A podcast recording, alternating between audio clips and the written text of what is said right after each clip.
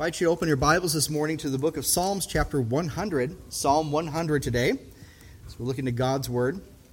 As uh, most of you know and have heard that uh, every other Thursday uh, morning, uh, been, we've been invited to go and have a Bible study over at Broadwell Senior Living in Plymouth, and that's where Marty Nelson, uh, uh, where she lives now. And uh, so every other week we go there. And so the last time we were there, which is before Thanksgiving, as we met around, there was uh, about nine of us all together around that that table for the Bible study.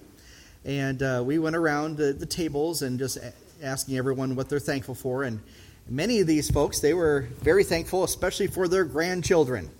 Okay? Many of you kind of can relate to that for sure. What a blessing that is. But uh, one thing I shared, and Marty shared the same thing. Her and I shared the same thing. And she said, we are thankful for our church family. And so um, what a tremendous blessing. We'll be back this Thursday there with them. Pray for that ministry, that the Lord would just uh, open up many doors and hearts there uh, for the needs. There's a great need uh, in these uh, these places as well for the gospel presented, so praise God for that opportunity. Uh, again, I invite you to open your Bible to Psalm chapter one hundred, Psalm one hundred. Once you find your place there, I invite you to stand for the reading of God's Word, and uh, if you're able to, Psalm one hundred, familiar passage of Scripture, one that is appropriate at this time of year, especially as we think about Thanksgiving. Psalm one hundred, the Bible says, "Make a joyful noise unto the Lord, all ye lands. Serve the Lord with gladness. Come before his presence with singing. Know ye that the Lord, he, he is God. It is he that hath made us, and not we ourselves. We are his people, and the sheep of his pasture. Enter into his gates with thanksgiving, and into his courts with praise. Be thankful unto him, and bless his name. For the Lord is good. His mercy is everlasting, and his truth endureth to all generations." Blessed be the name of the Lord. Let's have a word of prayer. Of course, when we think about Thanksgiving, and again, I pray that you had a, a very enjoyable time, a blessed time with your family, and, and I pray you took time as a family, or at least by yourself, to simply stop and thank God. Of course, we think, uh, at least in American history, when we think of uh, Thanksgiving, or the first Thanksgiving, what do we think of usually? We think of the pilgrims, right, who came here and uh, and indeed, during times of hardships, uh, did give thanks unto the Lord. They did have a feast, and we think of people like Squanto and other people, for example. But can you imagine, four hundred years or more now, that what song do you think they sung around that table, that first American Thanksgiving, if you will? And uh, we don't know exactly what that could have been, but there's probably one song most likely they did sing. And it was a song, in fact, it's familiar to many believers today. Maybe you even grew up singing it. And it's basically entitled The Old one hundredth. Anyone ever remember that? The Old one hundredth. And it's referring to this, Psalm one hundred. And so this was written by William Keith back in the, the, the fifteen hundreds. In fact, he was one of the translators of the Geneva Bible. It goes back that far. And he had written uh, basically a psalter, a psalm. He wrote many psalms, actually, psalters. But he wrote one in particular called The Old one hundredth. And uh, it's based off of this passage, and you'll recognize it immediately once I start singing it. All people that on earth do dwell, sing to the Lord with cheerful voice. Him serve with fear, his praise forth tell. Come ye before him and rejoice. How many know that tune now? Okay, that's that. That's the Old one hundredth. But anyways, that's the, the, the way it's been sung, and maybe a lot of more liturgical type churches, they sing it that way, all people that on earth do dwell. Sing to the Lord with a cheerful voice. And that's basically Psalm one hundred verse one. Make a joyful noise unto the Lord, all ye lands. So this is a very familiar passage. This is probably one of the first Psalms, probably other than Psalm twenty-three, that I remember memorizing when I was even a child.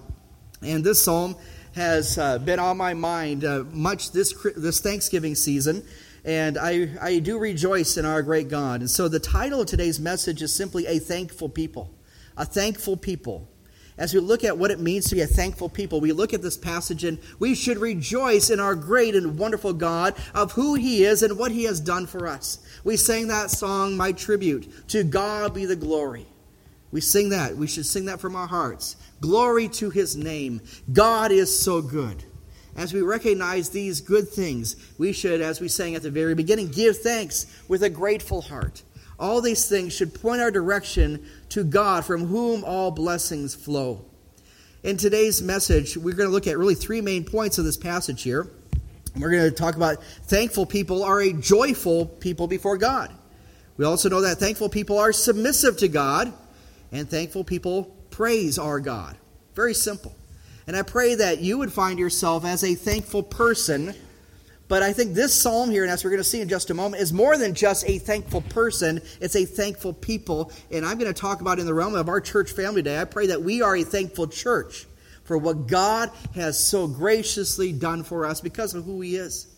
And I want us to, to direct, I want us, our hearts to be uh, just enthralled with who our God is. I think, as A W Tozer said, the most important thing about someone is what they think about God. What you understand about God is so important in this life. So as we look at this passage here, we look here again in verse one, familiar passage, make a joyful noise unto the Lord, all ye lands. What does that mean? Make a joyful noise. Now, we always kid someone when they have a heart, you know, someone says, well, I can't sing too well. I just try to make a joyful noise. I don't know if that's exactly what this passage is talking about, but praise God, give your A for effort, right? So, but what does it mean to make a joyful noise? Okay. And so uh, the word uh, noise here has a really have idea of a shout. And uh, having an idea of this, this, first of all, let me just kind of back up a little bit. In, in your Bible, hopefully you have this here, right before uh, the verse verse one in our Bibles, it says here a psalm of praise or a psalm of thanksgiving. By the way, in, in the Hebrew Bible, that's that is the first verse. When you say that, it is a psalm of thanksgiving, okay, a psalm of praise. And so this is very appropriate. Why is that? Because probably more so in verse four, enter his gates with thanksgiving, be thankful unto him, has that theme. But we talk about here something very triumphant. Make a joyful noise unto the Lord, all ye lands. What does what does this part mean? To make a joyful noise. Again, the noise here is like a shout. This is what Charles Spurgeon wrote about it. He said the original word here for noise or shout signifies a glad shout, such as a loyal subject when they give when their king appears unto them. Our happy God should be worshipped by a happy people. I love that quote. Our happy God should be worshipped by a happy people.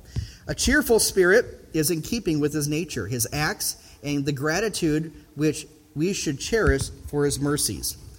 As we think about this, uh, think of this. When your favorite hero comes through, when you think of the king or queen of England, for example, everyone shouts and cheers when you get that first glance. When we lived down in Tennessee, uh, in Chattanooga area, we uh, there was um, just up about two uh, two hours north of us, a little place called Pigeon Forge in Gatlinburg. Has anyone ever been there before?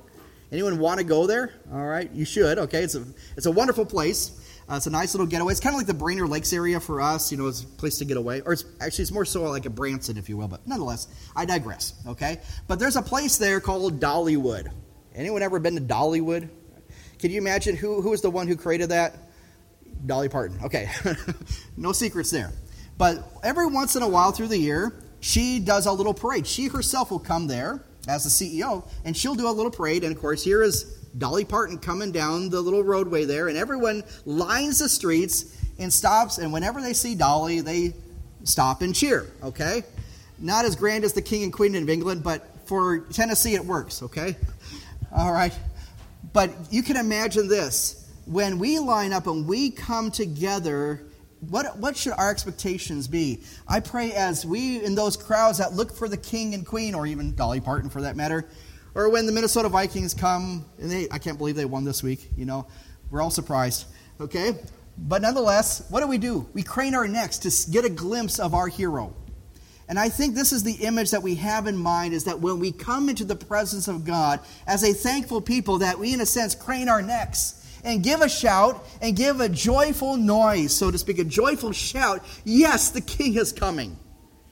People get so excited for the kings and queens and the celebrities of this world, but that's nothing to be compared to the King of Kings and Lord of Lords. That should be our heart and our attention. I like what Spurgeon said again. Our happy God should be worshipped by a happy people. Make a joyful noise unto the Lord, all ye lands. I hate to say it, there's so many churches, so many believers, that when they come to make a noise, I don't find much joy in it at all. Maybe they don't either. You know, kind of, I, I think this way, we and we talked about this recently, our worship many times is we just go through the motions. We go through the motions of, okay, we're supposed to be in church, we're supposed to pray, we're supposed to read our Bible. You know, we do our Christian thing. And we do it mostly on Sunday. But you know what? When we talk about especially Thanksgiving, Thanksgiving should be an expression of our heart every day of the week, every day of the year. This should be with us continually. And because of that, that should give us joy. That no matter what is going on in our lives, the circumstances around it, even when your world is falling apart, folks, we should always have a heart of joy because that's placed there because of our relationship with the King. This is a royal psalm. In fact, from Psalm ninety-three to Psalm one hundred, these, this group here, most of the psalms, are viewed as a royal psalms. To see our mighty and wonderful King, our God. Lift up your heads, O ye gates, and even lift them up, ye everlasting doors, and the King of glory shall come in. Who is the King of glory? The Lord of hosts. He is the King of glory. That's from Psalm twenty-seven. As we think about it, what a wonderful, great God that we serve. As we think about that, the next part of this verse is, make a joyful noise unto the Lord. By the way, this, this is Yahweh. This is the covenant name of God, by the way, that we read here, okay? As we think about this, make a joyful noise, noise unto the Lord, all ye lands. What is the, this talking about here? This is something we kind of simply gloss over, but when you take time, pause and look at that. What does it mean, all ye lands? The all ye lands literally means all the earth, okay? In other words, this is a call. Verse one here is a call for not just the Jewish people. Remember, this psalms, these, this was the, the Jewish songbook for the temple, for the tabernacle. This was the, the songbook for the people of Israel. But this message here is not just for the Jews only, but for all the world. That's amazing. It's global in scope. All the earth, all the lands should come and make this joyful noise to the King. They should shout praises to him. They are a joyful people. And this is a call for all the world to worship the sovereign Lord. That's what this is about. Okay? Verse two, we move on. Serve the Lord with gladness. Come before his presence with singing. To serve the Lord with gladness. I like what uh, Derek Kidner said about this, that there is no gap between wor- worship and work. In practice, praise and prayer go stale in isolation. In activity, they go sterile. What he means by this, a lot of times in our Western mindset, American mindset, so many times we, we differentiate. There's we do our work, and then Sunday, if you want to, that's our culture today, if you want to, you can have your worship. But the idea is this, for a believer, a child of God, it blends together. We are spiritual creatures, folks. You cannot separate that. And when you do, when you attempt to do that, when there is a gap between your worship and your work, in your practice and in your praise or prayer, eventually you become isolated and everything goes sterile. It's non-effective. I don't, I don't find very successful Christians, happy Christians for that matter, who basically decide to, you know what, I'll worship God when I want to on Sunday, and they don't do anything about it the rest of the week. This is important for us, folks, that we should be a joyful people, and this is happening every day of the week, not just on Sunday morning. This is what we need. This should be a part of us, folks. This should be a part of our attitudes, our mindset, our daily life. A dear friend of mine uh, went to college with, actually, he kind of, it's interesting. He posted this yesterday. It's like, man, I'm studying for this, and I see he posted something about it, so I'm going to use Andy Rupert. He's a buddy of mine. He said this, serving the Lord with gladness is the only way that this properly works, worship and work. So if we are trying to serve the Lord without joy, it will become a tedious activity. Ever try to do that? Let me just put it this way. Ever have a job that, man, you really don't enjoy working there, but you got to do the work? Isn't it harder to do the work? And what is it? It's not so much what the boss or your coworkers are telling you. It's what's in your mind and heart that's affecting. It's an attitude issue. This is all about attitude. And this becomes a tedious work when we serve the Lord without joy. Wow. This is something that we need, even myself, I need to keep in, con- in touch with this. But he, Andy goes on to say this, but if we try to find joy apart from serving the Lord, we will find emptiness. Ever met a Christian who says, man, I'm so happy, Lord? Well, there's places to serve. You want to serve them? No, I, I'm okay just where I'm at in my little corner. You know what? That becomes empty. You're, you're not working out your own salvation with fear and trembling, so to speak, okay? So this is important. By God's design, we must mingle joyfulness and action to truly serve the Lord.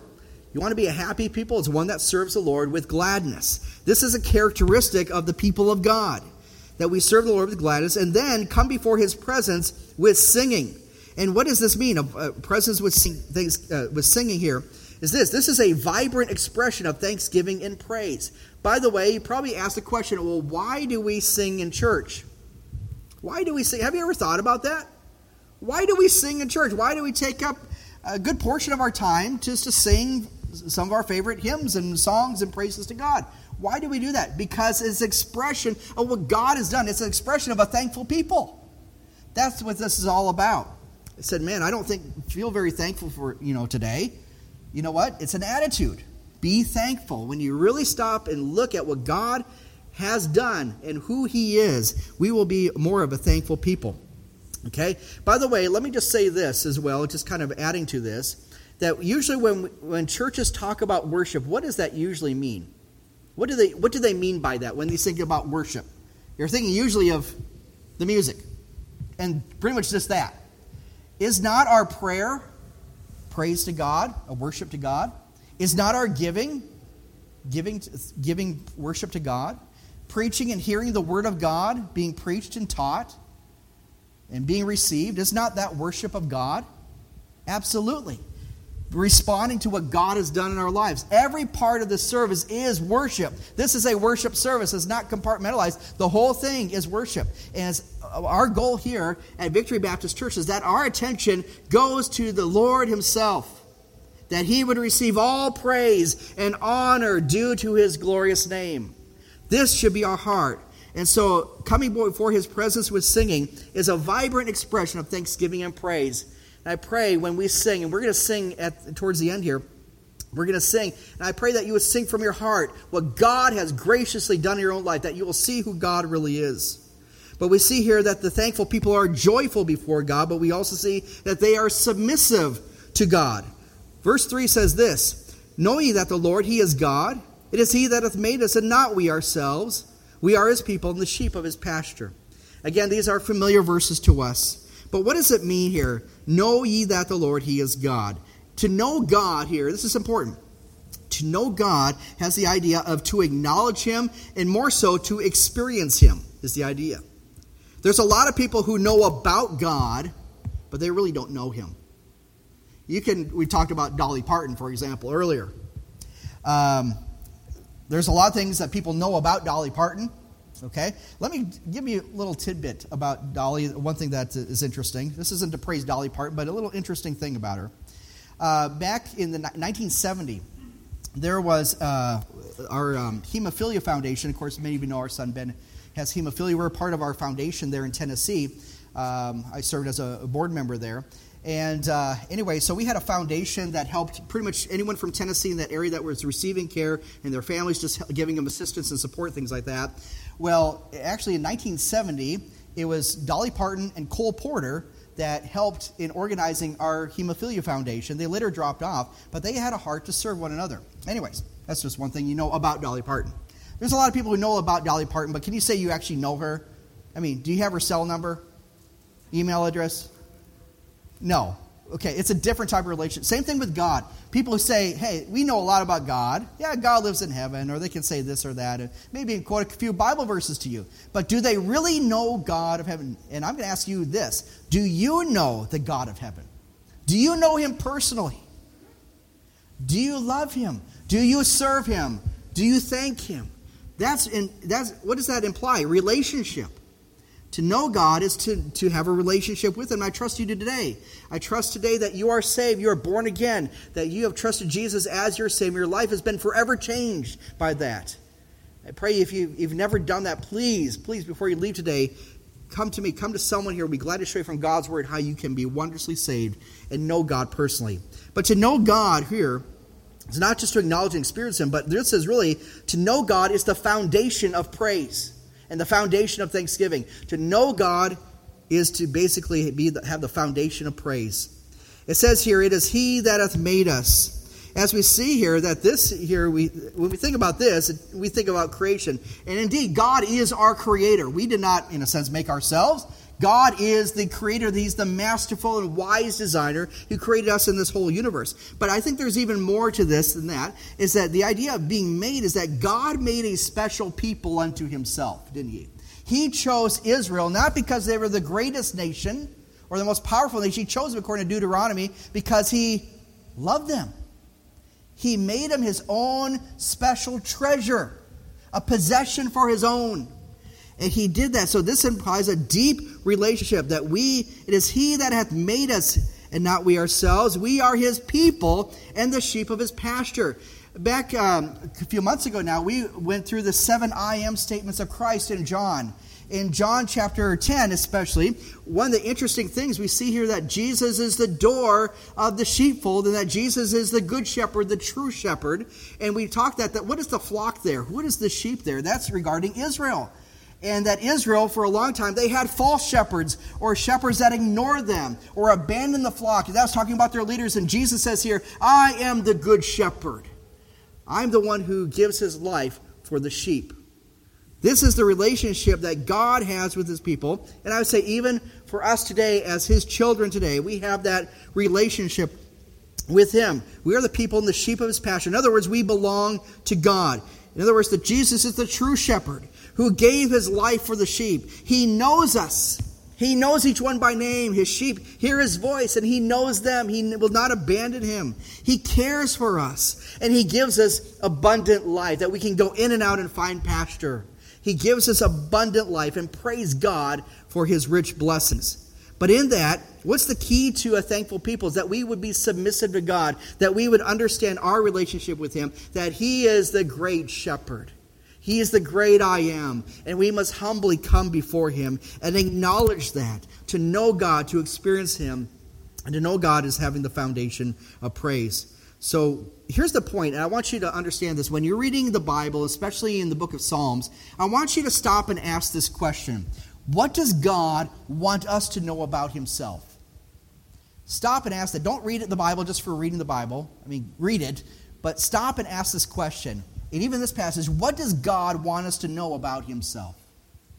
As we think about this, know ye that the Lord, he is God. Experience God. He is God. He's our shepherd. We know that, okay? We're going to see many other things here in just a moment. But this really is a time of praise. This is the foundation of praise. The Old one hundredth song we sang earlier, and you probably know a little bit better as in a different way. In fact, it's the last verse of the Old one hundredth. Praise God from whom all blessings flow. We have much to praise God about that. He is our God. He is our King. He is our Lord. And from him come all blessings abundantly. And I invite you to sing with me the doxology now. Praise God from whom all blessings flow. I think you know that's by heart. Praise God from whom all blessings flow. Praise him, all creatures here below. Praise him above, ye heavenly hosts. Praise Father, Son, and Holy Ghost. Amen. Why not? Okay? Praise God for that. As we think about this, our th- thankful people are joyful before God. They're submissive to their God. Understand your place. And also, a thankful people praise their God. Verses four and five said this. Enter into his gates with thanksgiving and into his courts with praise. Be thankful unto him and bless his name. For the Lord is good. His mercy is everlasting, and his truth endureth to all generations. As we enter into his gates with thanksgiving, this is again a call not just to Israel, but to the nations, to the whole world, to come and to bow before the King of Kings and Lord of Lords. And this is, as we enter into his gates with thanksgiving, think of it as you would enter into the temple back in the time of Solomon, for example, the time of David. As we think about this, this is a public and corporate uh, thanksgiving. Again, all ye lands, this is the idea. And so this is the, the idea of, of this. As we come into his gates with thanksgiving, as you would come into the temple, what was the big reason you would come to the temple? You worship God by what? Giving offerings, sacrifices. That's how the Levitical system worked. And this really recalls to us what was known as the Todah offerings. Todah in Hebrew simply means thank you, okay? As we thank you, enter in his gates with thanksgiving, with Todah. with thanksgiving. In the book of Leviticus chapter seven, we read about the peace offerings or thanksgiving offerings. And this comes from the Hebrew word todah, which in Hebrew today, you talk to an Israeli today, you say todah, you means thank you. These were the offerings given.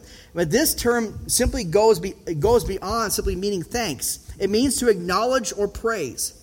The worshiper would invite friends and family to celebrate what God has done. Let's say you had the birth of a child, or maybe you, you got a new, or God had blessed you with an abundant crop, or something great had happened in your life, or maybe healed you from sickness. You would go voluntarily. This wasn't required. This wasn't like the burnt or sin offerings.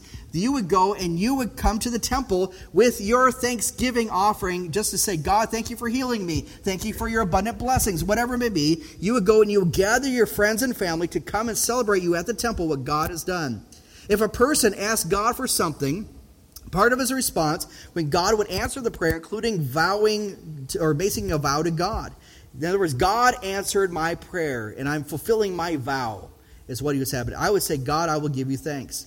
And so when in Israel, when the Jewish person would then take the animal and they would kill, they would roast it upon the altar. This is what happened at the Thanksgiving offering.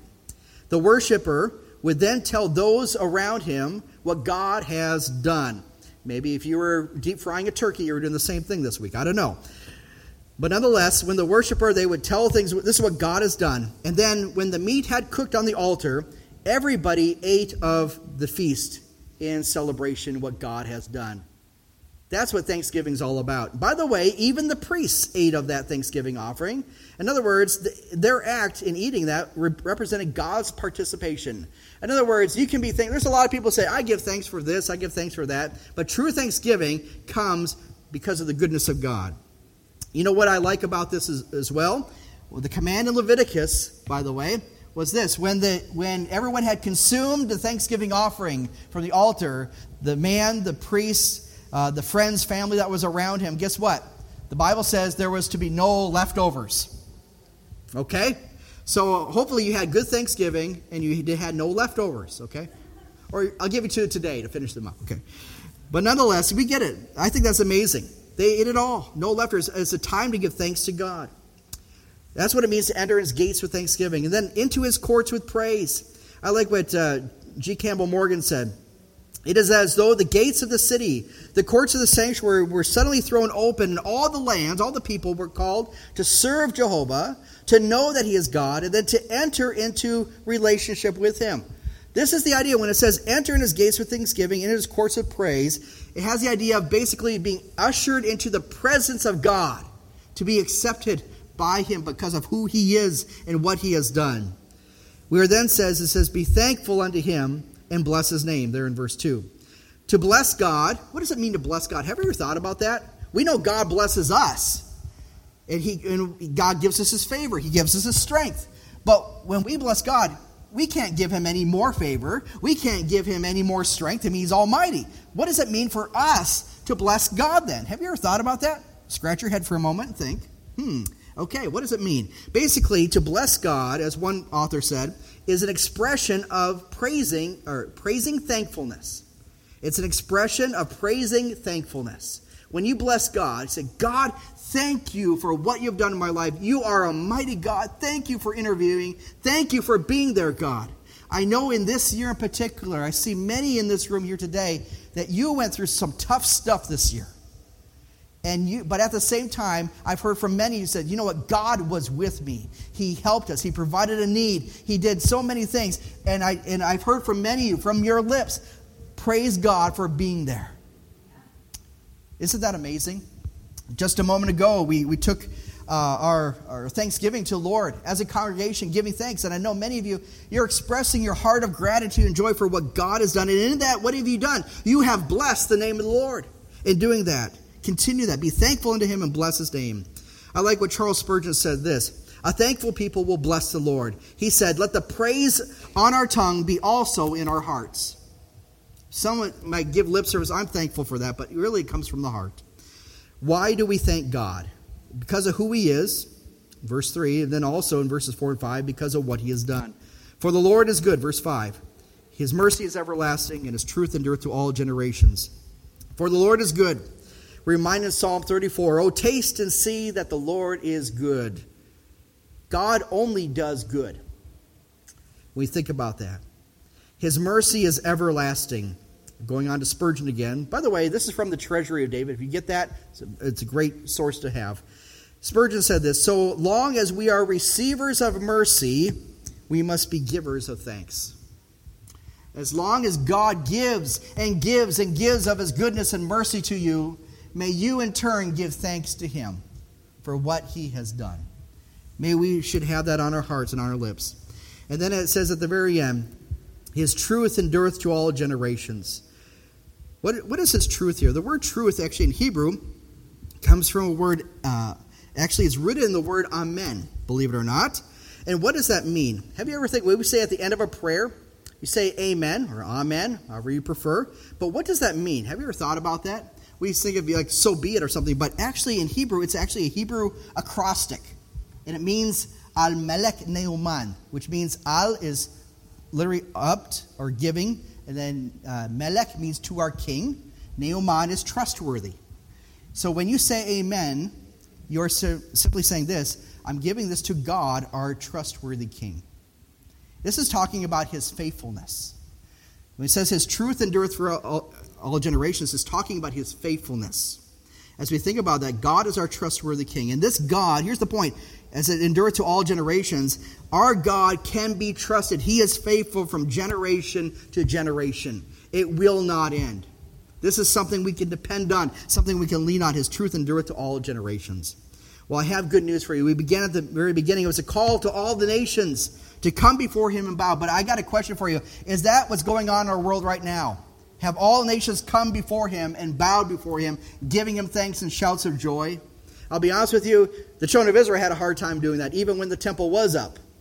But nonetheless, God, there's a blessing at the very end of this. Because one day, all the lands, all the earth will make a joyful noise to the Lord. One day, the Bible says that every knee shall bow and every tongue shall confess that Jesus Christ is Lord. The Bible tells us in Revelation chapter seven that the scene in heaven will be one of praise. It says, concerning the heavenly host and the, the council that's there, they said, Amen. Blessing and glory and wisdom and thanksgiving and honor and power and might be unto our God forever and ever. Amen. And so today we offer praise to God as a thankful people, a thankful church that have been redeemed by the blood of the Lamb. You see, the sacrifice of thanksgiving, I believe, as we give our voices to the Lord today, is a natural outflow of the Christian life. It springs up, though, from a right relationship with Christ, with God. Here's the point. I like what Warner Wiersbe says, that a thankful people are a triumphant people. A thankful people are a triumphant people. And when we look at this passage here, this should thrill us. Really, this, this idea that we have here, make a joyful noise all the lands. It should, first of all, impress upon our hearts that all the lands, all the people, all the earth, even the Jewish people have not given full praise to our God. But you know what? There's hope. One day they will. Until that happens, let us joyfully shout the name of the Lord to others. Be thankful unto him and be joyful, be submissive, and praise our great and wonderful God. How great our God is. Amen. I pray this has touched your heart as it has mine. Encouraged us to follow the Lord. He is a faithful God. From generation to generation, he'll be faithful. He's not going to abandon us. He'll be with you each step of the way. I challenge you as a church now. I'm going to have Woody come up in a moment. We're going to have a word of prayer. And uh, during our offering, or excuse me, our invitation time, uh, again, the Lord has spoken to your heart. I want God to work in your life. If you're here without Jesus Christ, you don't know for sure if you would die today, where you would spend eternity. God's word gives us an answer. It's through his son, Jesus Christ. God is faithful. He's given us that promise and that hope in Jesus Christ. But you're here today as a Christian. I pray that today you would have that heart full of gratitude and love for who our God is. I'm going to have a word of prayer, and then I'm going to have Woody come, and I want us to sing a song together, How Great Thou Art. Let's sing. Let's pray right now. Father, we thank you so much for this morning. We thank you for what you've done for us. Again, a God, a mighty God. We are your people, the sheep of your pasture. Lord, I pray we would be submissive to you, that we be joyful before you and praise you always. So, Lord, I pray you work in our hearts. Again, I pray if there's someone here or someone watching today that is not sure of their salvation and knowing you personally, Father, maybe they simply know about you, but they really don't know you, Father, convict them of that sin. Bring them to yourself. For the believer here, encourage us, I pray, to walk with you, to live for you. And uh, Lord, be faithful as you've been faithful to us. So Lord, I just uh, challenge you again, receive our thanks, receive our praise. We ask this in Jesus' name. Amen. I invite you to stand with me as we sing a, another hymn of praise to our God. I don't think you can get much better than How Great Thou Art. Amen. Number four in your hymnal, How Great Thou Art.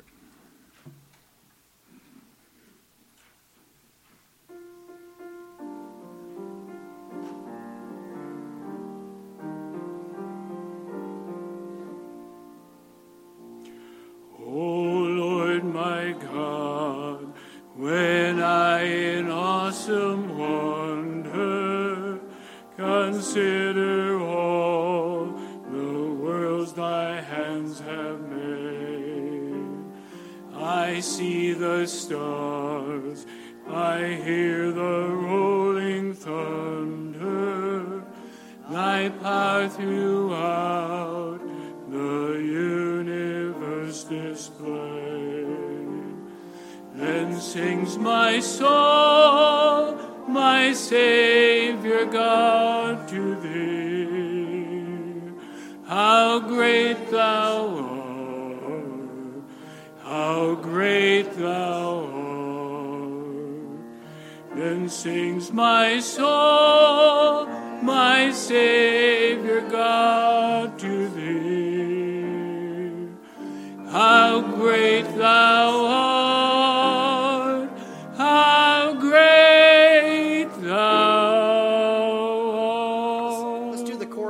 Time without the piano. Then sings my soul, my Savior God, to thee. How great thou art, how great thou art. Then sings my soul, my Savior God, to thee. How great thou